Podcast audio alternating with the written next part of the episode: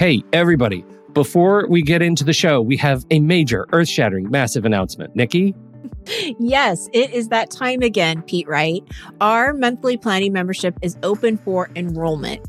GPS stands for Guided Planning Sessions, if you don't know already. We've worked really hard here at Take Control ADHD to provide you with a service that not only gives you ideas and strategies on how to plan your day and your week, but it also provides time and space for you to do the work and not just by yourself, but with others who understand and support you.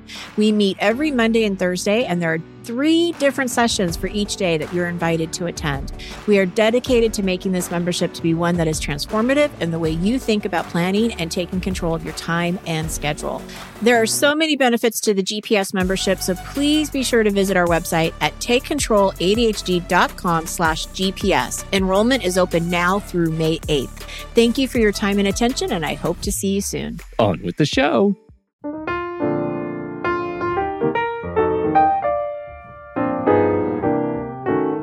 Hello, everybody, and welcome to Taking Control, the ADHD podcast on Rashpixel FM. I'm Pete Wright, and right over there is Nikki Kinzer. Hello, everyone. Hello, Pete Wright. Hi, Nikki Kinzer. Happy day. Oh, glorious day. It's a great day. It is a great day. It's fall. It's the the weather is perfect where I am. I it's so perfect that it makes me care less about the, where the weather is everywhere else. I just I'm in a bubble right now, and I want to just live there. Total bubble. It's October. You know what Ah. October is? It's ADHD Awareness Month. Yes. And breast Oh. cancer awareness. We've got two things, two big Two things, things. going we on. could be Yeah. we could be aware of a lot of things. a lot of different things. But yes, So it's aware. October. It's uh i I'm going to focus on the ADHD awareness piece of it all.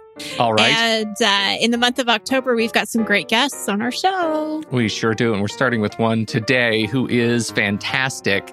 Uh, and we're talking about something that uh, makes my brain just light up, Nikki Kinzer. It Uh-oh. makes it light up. And as we've been talking about this, we find that uh, so many people have been living with this experience and uh, only now find that they have words to put to it. They have a name to call it. And uh, as we all know, once you can name your pain, uh, you can find a way to get through it. And so I'm very excited to talk about rejection sensitive dysphoria today on the show with an unreal uh, guest. Uh, so, so perfect to be talking about this with us. Uh, but before we get into that, head over to takecontroladhd.com to get to know us a little bit better. You can listen to the show right there on the website or subscribe to the mailing list right there on the homepage, and we'll send you an email with the latest episode each week. You can connect with us on Twitter or Facebook at Take Control ADHD. And if this show has ever touched you, and I am almost sure, 99.999% sure that this show today will touch you, uh, then we invite you to consider becoming a supporter at patreon.com slash the ADHD podcast. When you join us there, you're invited to join the uh, Discord online community and the Facebook private member community where you can share your uh, ADHD story, get support, tips, tactics, strategies, uh, and, and just that feeling of family that we all uh, love and uh, and cherish. I know I absolutely do. Uh, at the higher levels, you get access to the monthly live stream. Uh, I should say weekly live stream, the weekly live stream of this very podcast. You get access to the show without any of uh, this kind of uh, messaging no ads, no sponsorship talk. You just get the show in your own private feed over on Patreon. There's a lot you get access to, including uh, at, at uh, the higher level, a uh, monthly workshop with Nikki Kinzer and access to the Hangout, the happy hour hangout with Nikki and Pete, which is always a, an incredibly fun and uh, experience with us on video. So uh, there's a lot you get used to o- over there at uh, patreon.com slash the ADHD podcast. We hope you'll consider becoming a supporter there. It is thanks to the support of patrons that we've been able to bring transcripts, full transcripts of every episode of the show that is uh, uh, that are available on the website and continued growth of guests just like the one we have today. Shall we get going? Sounds good to me. Let's go.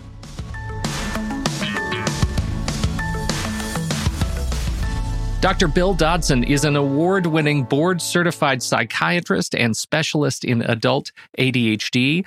While Dr. Dodson has been on the faculties of Georgetown University and the University of Colorado Health Sciences Center, he is primarily a clinical practitioner who tries to combine evidence based practice techniques with practice based evidence.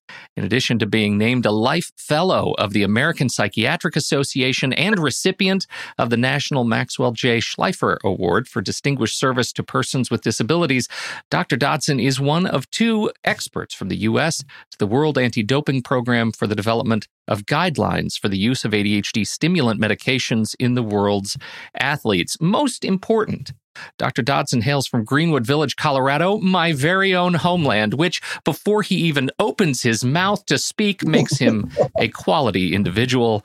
Dr. Dodson, welcome to the ADHD podcast. Good to be here. Thank you for inviting me. Welcome. It is great to have you here. And one of the things that uh, really strikes me about your work is uh, well, and I know you do a lot of different subjects, you talk about a lot of different things, but this rejection sensitive dysphoria has really hit home in a lot of different ways with my clients, with our listeners. And if you were to actually Google rejection sensitive dysphoria in Google, you are going to come up with your name in some way. One of the things I really want to start with is just the definition of what this means. What is rejection sensitive dysphoria? The term is really quite old. It uh, comes from the uh, late 1950s, early 1960s, um, back before anybody was really talking about ADHD. Um, it was a uh, the hallmark symptom of what was then called atypical depression or non-typical depression. Um, the reason that it wasn't a typical depression was that it had nothing to do with a mood disorder. It was ADHD. Um, the uh, original term never got associated with ADHD at the time. So that's why you can't find anything. Uh, anything before about 1984, 85, um, just isn't cataloged. It isn't findable in a uh, internet search or something like that. And when Paul Wender, the guy who did the original writing on it, uh, wrote about it, he never used the term rejection sensitive dysphoria. In fact, he didn't call it anything. But he did use the medications uh, to treat ADHD. Uh, in fact, there are a couple of studies uh, that compare the um, monoamine oxidase inhibitors to Ritalin. Mm. Uh, and that that's where the association first came from. But Wender was impressed with the fact that emotional dysregulation was probably the most impairing form or the most impairing aspect of ADHD for children, adolescents, and adults. Uh, in my practice, when I ask people, what about ADHD is most impairing, most disturbing, most disruptive to your life, about a third of people will say rejection sensitivity. About a fourth of people will list um, sleep disturbances. Mm-hmm. So what you have is more than half of adolescents and adults listing things that are not diagnostic criteria of ADHD. Right. Uh, the diagnostic criteria are strictly behavioral. Uh, they're written by, designed for researchers, not people like the three of us um, it's all things that you can see, count, measure, do statistical analysis on. And they purposely ignore some really important things like emotions, like sleep, like how people with ADHD think. Uh, they don't want to talk about that because it doesn't make nice, clean research. Mm-hmm. So uh, when I was listening to my patient, uh, and so when you hear the same thing from a thousand people in a row, you may not understand it, but you know it's important. The definition I use on my checklist uh, is literally out of an old psychiatric textbook from back in the 60s. It asks, for your entire life, have you always been much more sensitive than other people you know to rejection, teasing, criticism, or your own perception that you failed or fallen short? About 99% of my adolescent and adult patients not only check that, they underline it, They put stars by it. Uh, my personal favorite was the guy who wrote, uh, This was the cause of my first three divorces. Um, wow. It's tremendously disruptive. Now, nobody, whether they have ADHD or not, likes being rejected or criticized. We're talking about something that's in a whole different league. Now, this goes beyond not liking it to it being catastrophic. Uh, the person can't continue to function. Um, it takes over their lives for hours to days. Um, and it's, it's an overwhelming emotional experience that people can't describe. Uh, that's a, uh, another aspect of it is that, um, in fact, that's where the word dysphoria uh, originally came from, is that it's literally Greek for unbearable. Uh, the people who did the original work uh, wanted to get how severe this emotional reaction was right up there in the neck. Of course, it was hard and they put it in Greek, so it was pretty much lost on everything. Um, but that's what happened over and over again. The researchers were pestering the research subjects. What does it feel like? What does it feel like? And finally, over and over again, people would say, Look, man, back off. I can't find the words to tell you what this feels like but I want you to know I can hardly stand it. Mm. And it was this unbearable nature that got really the the name. Mm-hmm. Uh, rejection sensitive dysphoria, difficult to bear. So as as long as you've been working with folks, and I should say that my mind right now, I'm I'm the one living with ADHD uh, on on our show, and my mind is fireworks right now. And you've just explained uh, much of my summer uh, that that I felt like I couldn't really put words to. So this is this is both exhilarating and and um, uh, eye opening. Uh, as you're listening to uh, you know your clients or your your patients, the folks that you're working with who are starting to talk about this, what are some consistent threads of, of their experience, right? I mean, we, we have to have been able to build more of a tapestry of, of kind of shared experience in the last 25 years. Well, overinterpretation. People with ADHD go through life easily wounded by things which may or may not be real. And, and uh, it's somebody's perception. It doesn't have to be real. Uh, but your perception is your reality. What you perceive to be real is real to you. So for people with ADHD, it can be you're walking down the hall and somebody didn't say hello. Uh, their thoughts may have been elsewhere, or whatever. For the person with ADHD, they can they immediately catastrophize it and say that person hates me. They didn't say hello. They don't want to be around me. That sort of thing. It's this catastrophic reaction, uh, over interpretation. Um, some people will end up being diagnosed as being borderline because uh, they're constantly seeing rejection in everything. Because it is so painful, so agonizing when it happens, people become vigilant for it. They want to make sure that they're prepared for the next time they go into one of these tailspins. And so what you're looking for, you tend to find. Um, so that they're constantly having these emotional storms when they perceive that someone has withdrawn their love, approval, or respect, which indeed does sound very borderline. Uh, and it takes a while. Um, as, as, you know, it takes eight or 10 hours of sitting with somebody to really, you know, look at their ego strengths and, th- and things like that. We find out these people are not borderline at all. They've got good relationships. Uh, they're loving, caring people. They're not abusing drugs and alcohol. It's that they've got rejection sensitivity. Um, so it, it can, and again, most uh, mental health professionals are trained to see the borderline character organization and not ADHD.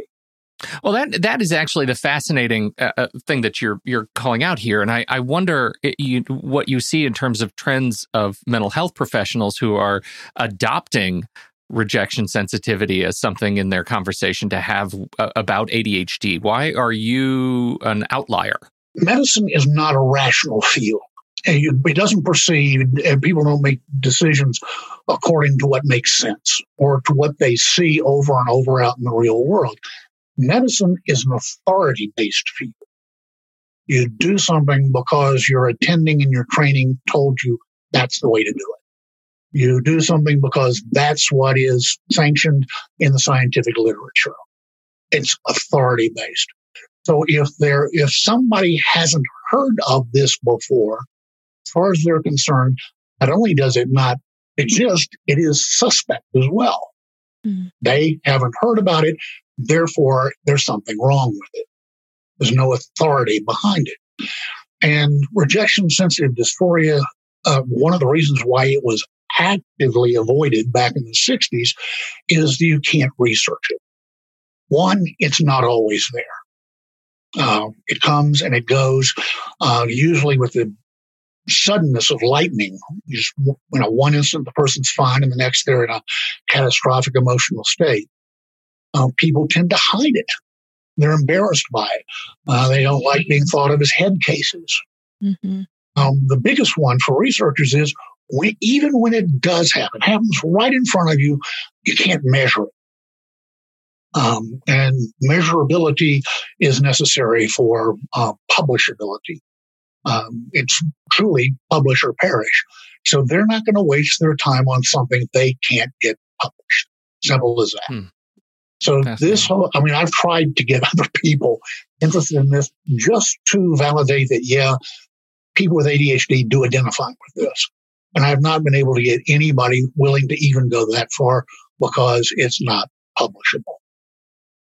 It's just amazing to me because as a as an ADHD coach, I mean, that is the first thing I hear is the shame, the embarrassment, the, um, I'm less than, uh, why do this? I, I, every single time I do this, it doesn't work out. And they're always referring to their past and it, it is so emotionally charged. Um, I am so thankful uh, that you're bringing this to light and you've been bringing this to light for many many years. I mean we're just now having you on the show but i know you've you've you talk about this and and bringing it to the attention of our listeners. It, it gives them i i believe it will give them some i don't know if it's a reason but just some explanation of what's happening. People who have adhd identify wrongly with this concept mm-hmm. uh, about a year and a half ago um, somebody took one of the articles that I wrote and posted it on that August uh, journal uh, Reddit. Um, yeah. In, in their uh, subreddit on ADHD. Uh, within the next month, it got more comment, more positive comment mm-hmm. than any other topic they've ever had. Um, wow. It was just a tremendous outpouring of people saying exactly that. It's this is real. I'm not alone. Mm-hmm. And so it really touches a lot of people. I, I find it's interesting too that I, I I feel like I've manufactured. Um, well, I'm not going to say manufactured. That's not fair. This is a, it's a thing, another thing that we talk about. But for me, it seems to manifest and and uh, coming as a podcaster, somebody who needs that sort of external validation, uh, you know, both personally, but also professionally, right, to grow a business. Uh, and I find that when I don't get, when I don't see feedback, if I don't see somebody commenting saying, "Hey, that was a that was a great show," or "That was a good idea," or "That was something I relate to," that can send me into what I've for a long time been calling imposter syndrome. Well, clearly I am an imposter. That I have, I, I that I catalog in my head as th- that explicit rejection and that can send me into a, a spiral, a complete spiral. Um, just the act of not receiving any sort of feedback is the same as somebody actively rejecting me. Right. You fill in the gaps with the greatest fear. Right. right. We, everybody does that. Um, people with ADHD do it uh, very, very strongly and take over their lives. And that's, that's really kind of what in the introduction when we're talking about uh, evidence based practice, I mean, that's the gold standard. Uh, you want to do what you're doing in medicine because there's strong evidence that that's the right thing to do. But you also need you know, practice based evidence that you have to respond to what you're seeing and hearing in front of you, patient after patient after patient. And there's a great deal in um, the canon of ADHD um, that's wrong. It's just nonsense but nobody will confront it. Um, it's there's a lot of stuff that I was taught, um, and indeed, if anything is taught, it's, it's just plain wrong, but nobody confronts it.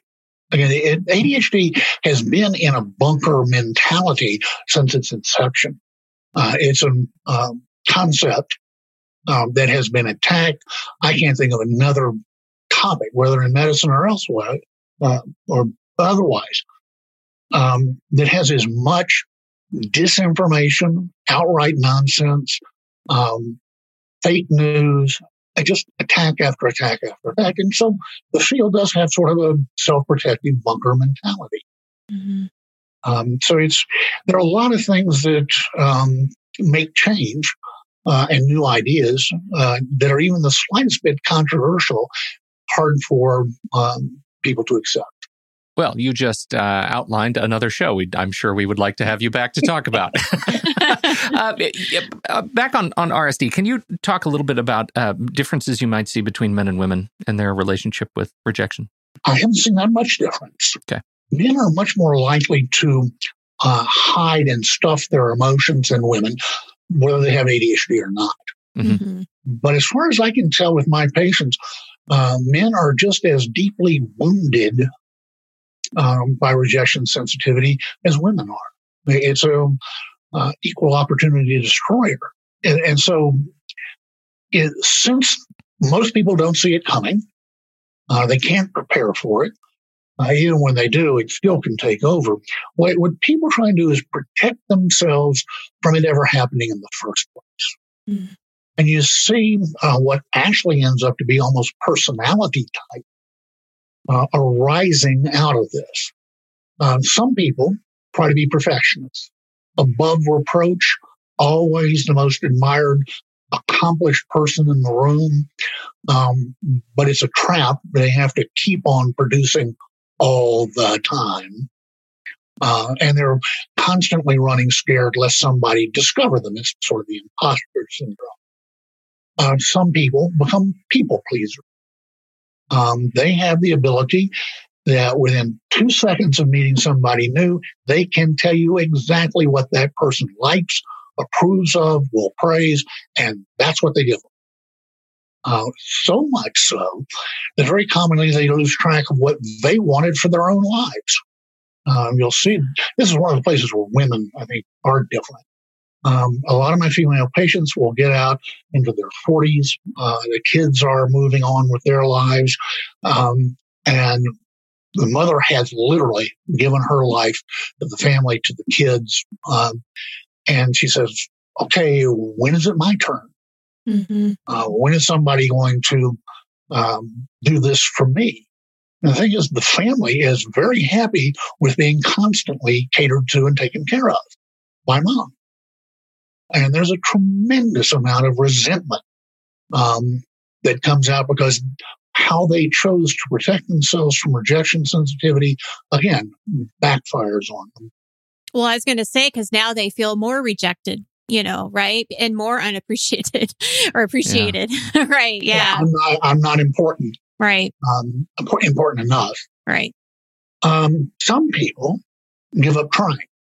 Uh, there are slackers of the world, completely capable people, likable people. Um, but the whole notion of going out there in front of everybody else and trying and failing is terrifying. Uh, it, they've done it. It hurts too much. I'll sit this one out. Thank you. I've got dozens and dozens of people in my practice uh, who have never been on a date. The notion of asking somebody on a date or just getting that close to somebody and that the relationship could end unhappily or whatever is terrifying. I've had people who have never been able to apply for a job because just the possibility of not getting the job is so daunting. Uh, I've had a lot of people who literally can get to the door of the business and have a panic attack. And that's what, that's what happens is they get diagnosed with panic or phobias or something, something like that when What's underneath it is this fear of being rejected. So there's a lot of different ways that people try and protect themselves from this storm of emotions. Uh, we we have a, a, a, timely question I want to insert here from uh, uh, because we're, having sort of a gendered conversation, I, I think, and and uh, we have somebody who asked how this uh, shakes out with trans folks. Any any experience working with uh, trans individuals? If there's a group of people that has had to deal with rejection, it's trans folks. Yeah, they deal with you're not what we had in mind all the time. Yeah. Uh, but I don't have any personal experience. Okay. So these things, the the people pleasers, the the just stop trying overachievers, those are all things that that are happening when it's untreated, or is it still happening even when we're treating this? Or do you still find those things happening with folks? The earlier you can intervene, the less fixed these uh, ways of approaching the world are. That's why I was talking earlier that it, if a person's been this way their entire life, it almost is character logic. It is part of who they are, they are, part of how they view their relationships with other people, what's possible versus what's not possible. That sort of thing. It is a fundamental part of themselves that they just assume that, well, that's me, rather than it's something that's part of ADHD. It has a name. It has a treatment. It's, as my patients say, it's a thing. Mm-hmm. Uh, and, and, I'm not alone with it. Right. Um, this is not my fault. So that that helps just to know um, that I'm not alone with it. I have a feeling many, many listeners are nodding their heads. This is me. I get this. I feel it. We know it, right? If you have ADHD, I think I read somewhere in one of your articles, it's almost 100% of people with ADHD experience rejection sensitivity. I mean, this, right. It's about 99%. Yeah. I mean, it is part of it. So what do, what can we do to help? When I first started thinking about this and noticing the pattern 15, 20 years ago, um, and went back and found that Paul Wender, the guy who defined the ADHD syndrome back in the 60s, that he'd already thought about it, written about it, uh, and had used medications called monoamine oxidase inhibitors um, to treat uh, ADHD. Um, uh, they were um, our very first antidepressant medications, long before 20 years before Prozac or something like that. If you look at one uh, called Parnate, uh, it's only one chemical bond different from amphetamine. Uh, you have to sort of look at it for a while to see how the two molecules are different. And um, he noticed that probably the biggest um, uh, benefit that people got was not so much in their ability to pay attention, but in their emotional dysregulation. That their emotions could just completely and suddenly run amok on them. That didn't happen anymore. Uh, the problem with monoamine oxidase inhibitors uh, is that they're difficult to use. Uh, you have to avoid certain foods. You have to avoid practically every antidepressant medication under the sun over the counter cold sinus and hay fever medications, cough syrups. There's a whole list of medications you have to avoid. You also have to avoid uh, foods that are aged uh, rather than cooked. So this is aged cheeses, aged sausages, pickled herring, that sort of thing. Um, but um, they are excellent antidepressants and excellent anti-anxiety medications and the treatment of choice for um, rejection sensitive dysphoria. Would it help with other ADHD symptoms? It, it does help with um, uh, focus, distractibility, mm-hmm. Uh, lowers impulsivity, that sort of thing. Mm-hmm. Um, but not as dramatically as the standard stimulants or alpha agonists do. It really does end up treating. So this is the type of medication that if somebody came in and the only thing that was impairing about their ADHD was their rejection sensitivity, it would be a drug I would consider using much earlier in the process. About six or seven years ago, um, I just stumbled onto the fact that there's another category of FDA approved ADHD medication called alpha agonists. Um, the full name is alpha 2 specific adrenergic agonists. Wow. it's a real tongue twister, but uh, this is in Intuniv, Kapvay, um, clonidine, guanfacine. Uh, uh, they've been FDA approved for the treatment of the hyperactive component of ADHD for 35, 40 years. Um, and a significant percentage of people uh, can have their rejection sensitivity, sensitivity almost completely removed by an alpha agonist, which is much easier to use. Um, the actual robust response rate is disappointingly low. Uh, in the United States, we have two alpha agonists, clonidine and guanfacine, and the response rate to either one is about 30%. So if I chose to put somebody on clonidine, 30% of them are going to go, wow, this is life changing, but 70% are going to go, what's the big whoop? Mm. Um, so there's much higher failure rate and success rate. Um, but the people who respond to each molecule are, is a different group. So if the first one doesn't work, you can try the other one and you'll still have another 30% chance of, of very robust response. So if you end up trying both of them sequentially, not together, um, you get about a 55 to 60% uh, robust success rate. Um, to put that in perspective, um, that's better than any antidepressant has. It's better than any antipsychotic. It's better than any um, anti-anxiety medication has. So it's when you add them up, it's a pretty good response for psychiatry. But what people um, talk about is that when the medication works, the way it's I think the best description I've heard from several patients is that it's like putting on emotional armor. That you still see the same events, the same facial expressions and things like that, that last week would have triggered rejection sensitivity and a catastrophic emotional experience. But this week it just sort of bounces off or you watch it fly past and it doesn't wound you. Now, that's one of the few common descriptive words is that people experience the pain of rejection sensitivity as if it was a physical wound. You'll see people clutch their chest, like somebody just punched them in the chest, or um, one of my patients says like being hit in the chest with a cannonball. It's a, it is. It takes your breath away. That's the experience. And that, that now it, they aren't wounded and how tremendously freeing that is um, to be able to get on with your life. You know, somebody who has never been able to apply for a job. In fact, I just had to refill this guy's prescription. Um, now has been with the same company two years. He's gotten two promotions. Um, he's getting a degree at night. I mean, his his life has just blossomed because he doesn't lose days to weeks to these catastrophic rejection sensitive dysphoric episodes. He's not afraid to ask a girl out on a date, which he was terrified to do before. So it's, it basically frees up the person to be who they are. They're not always playing defense. Um, so it, it makes a huge difference. Yeah. Medication alone, though, is usually not completely adequate. What people have been like this, they've had these attitudes and responses every day, all day, their entire lives. They're habitual, they're characterologic. And so they do need some behavior management, so some cognitive behavioral uh, treatment to understand that these weren't um, arrows to begin with. Mm-hmm. Um, that they were an internal perception. It wasn't that somebody hated them or rejected them or whatever.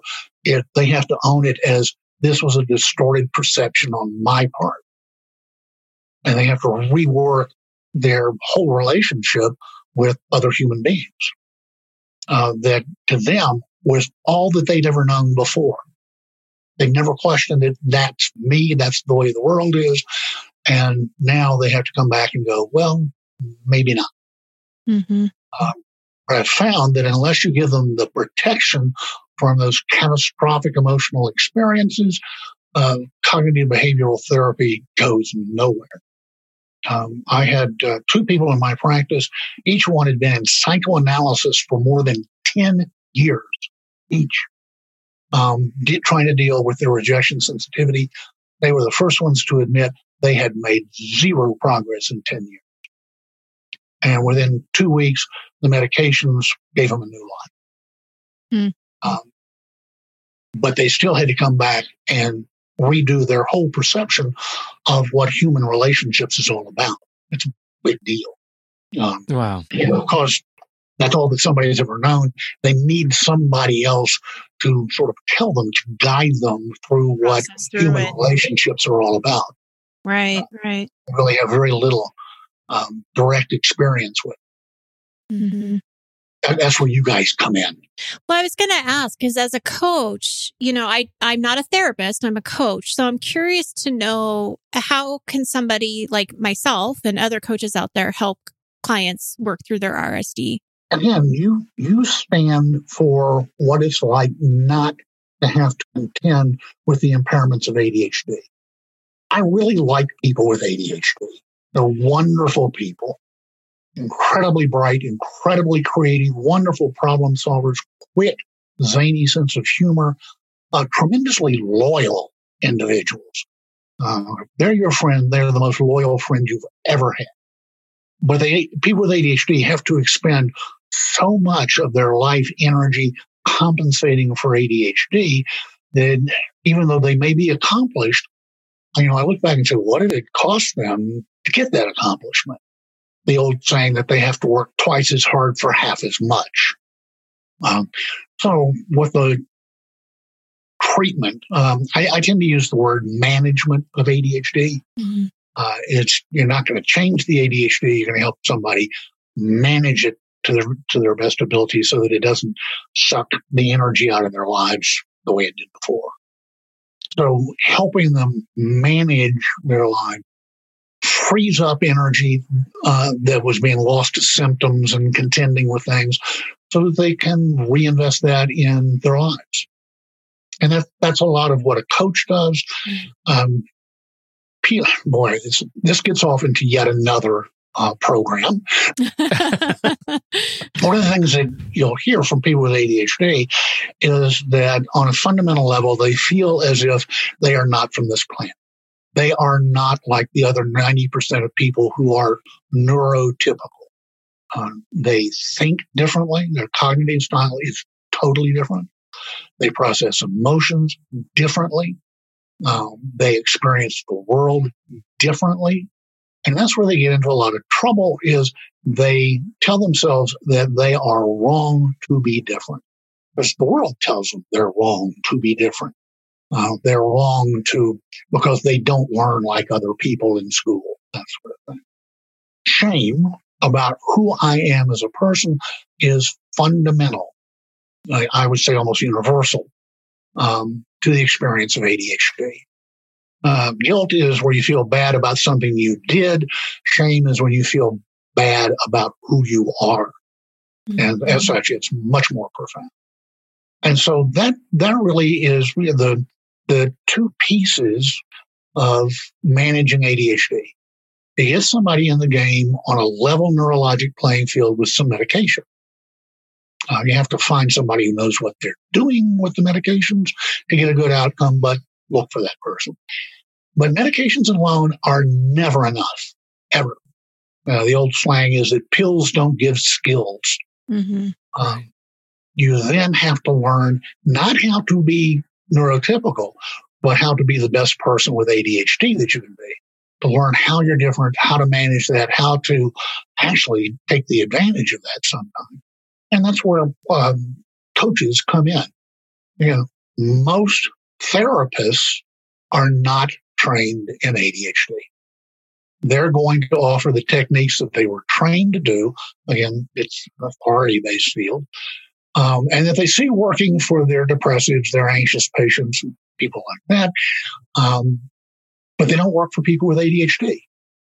And so it basically, unless the person really is well informed about ADHD, they're setting the person up for yet another failure. It's so true because I can't tell you how many times I've heard people say, Well, I've gone to therapy, but it didn't work. It's not working. They don't understand my ADHD or they know very little of it. It's very true. I, I do hear that a lot with my Well, clients. and by the same token, the number of folks who come back and, and say, Well, I've taken my medication, but now I don't know what to do. Like my doctor just prescribed, and n- now what? Like there's there is no next after the prescription. And that's that's sort of the other side of the same challenge. And that actually is what a lot of people are working on who are not researchers. Um, the researchers have led us off into a uh, blind alley. Um, But you know, there are a lot of people who are working on this. Uh, uh, Dr. Wes Crenshaw in Kansas is working on it. Michael Manos at the Cleveland Clinic is working on it. Um, about what do you do after the medications are um, somebody who knows what they're doing with the medications can get them perfect in a month. Then what? What do you right. do after that? Mm-hmm. Right. Well, and something I want to highlight that you said that is so important to me. Um, and when I work with clients, and I think Pete, you would say this when we're talking about the show too, is the mission here is not to be a neurotypical. It's not to be like everybody else. You know, we, we want to accept ourselves for who we are. We want to accept the ADHD as, as, as it's affecting us and seeing us. And, and you are who you are. Be who you are. You're not trying to fit a, square into a circled world. It's okay, you know, be that square, you know, work with it, be, uh, and get these resources and, and tools that you can have and support. I see connection with, with other people being a huge part of managing ADHD. That's, that's where it starts, especially dealing with shame. Yeah. Um, which is one of those things you have to do right up front because let's say somebody who's full of shame never asks for help to begin with. They don't show up at the um, any doctor, any coach's office because they're so full of shame. Um, and the, the only way of dealing with that is being with other people who accept you as you are. Uh, that's why CHADD is so important. That's why mm-hmm. ADDA is so important. Uh, why coaching is so important is to help people start the process of accepting themselves as they are. Um, one of the things I've always been impressed with was that medical school and residency did not teach me to ask the right questions. They taught me how to, you know, ask the questions necessary to do my paperwork, but not to really understand my paper. One of the questions that I've learned um, that I need to ask every patient is look back over your entire life, dredge up all the memories you can, if you've been able to get engaged and stay engaged with literally any task of your life, have you ever found anything that you couldn't do? Somebody with ADHD will sort of stop and think and say, no, you know, if I can get engaged with something and stay engaged, I can do anything. It's one of the frustrations that I have with myself, that people have with me, is I'm so inconsistent. Sometimes I'm a world beater and sometimes I'm off in a la la land. But when I'm engaged, I've never found anything I couldn't do. That really sort of puts the lie to the notion of this as a disorder or a disease. Uh, now, I'm not going to get off into this, you know, the gift of the ADHD. Boy, what an explosion that would be. But the, the, if, you, if you want to start a really dull argument, that's the way to do it. Um, um, but what it says is there are times when people with ADHD do not have executive function deficits or, or whatever. They can do anything. And then that's what we ought to be focusing on. Let's reproduce those times when people can do anything. If you look at all of the therapies up to this point, they have focused on what people with ADHD couldn't do and then so we're going to teach you how to do what you can't do. And ends up being a failure, yet another failure. So that's where the, the newer therapies are going is looking at those times when things go spectacularly right. And so it's, it's two pieces of management of ADHD. You level the neurologic playing field uh, with the medication, and most people will benefit from two, not one, a stimulant and an alpha agonist. And then you learn the rules of the game that you're in. And that part's been left out up till now. Well, that is a, a, first of all a fantastic message that that hits me just right, and uh, sure appreciate your time today. And I, I hope I hope that this is not the last time we see you. Will you come back and talk to us about some of these other? I mean, you're the one who planted the seed for these conversations. You're sort of obligated. No pressure, though. uh, this has been wonderful. Where is there a place online you would like to point folks who want to get to know a little bit more about your work? The place where I publish the most is a website called additudemag.com. And it's A D D attitude mag.com and just um, put my name in the search bar and it'll bring up over 100 articles. Beautiful. Uh, try and write an article for them every issue. Outstanding. Well, I know that we have already some big fans uh, uh, of yours in our community, and and ADDitude uh, Mag is, of course, a, a, favorite of ours as well. So, uh, thank you so much, Dr. Dodson, for your time and attention today. We sure appreciate it. Thank you. Glad thank you here. for being here. And, and thank you, everybody, for downloading and listening to this show. On behalf of Dr. Bill Dodson and Nikki Kinzer, I'm Pete Wright. And we'll catch you next time right here on Taking Control, the ADHD podcast.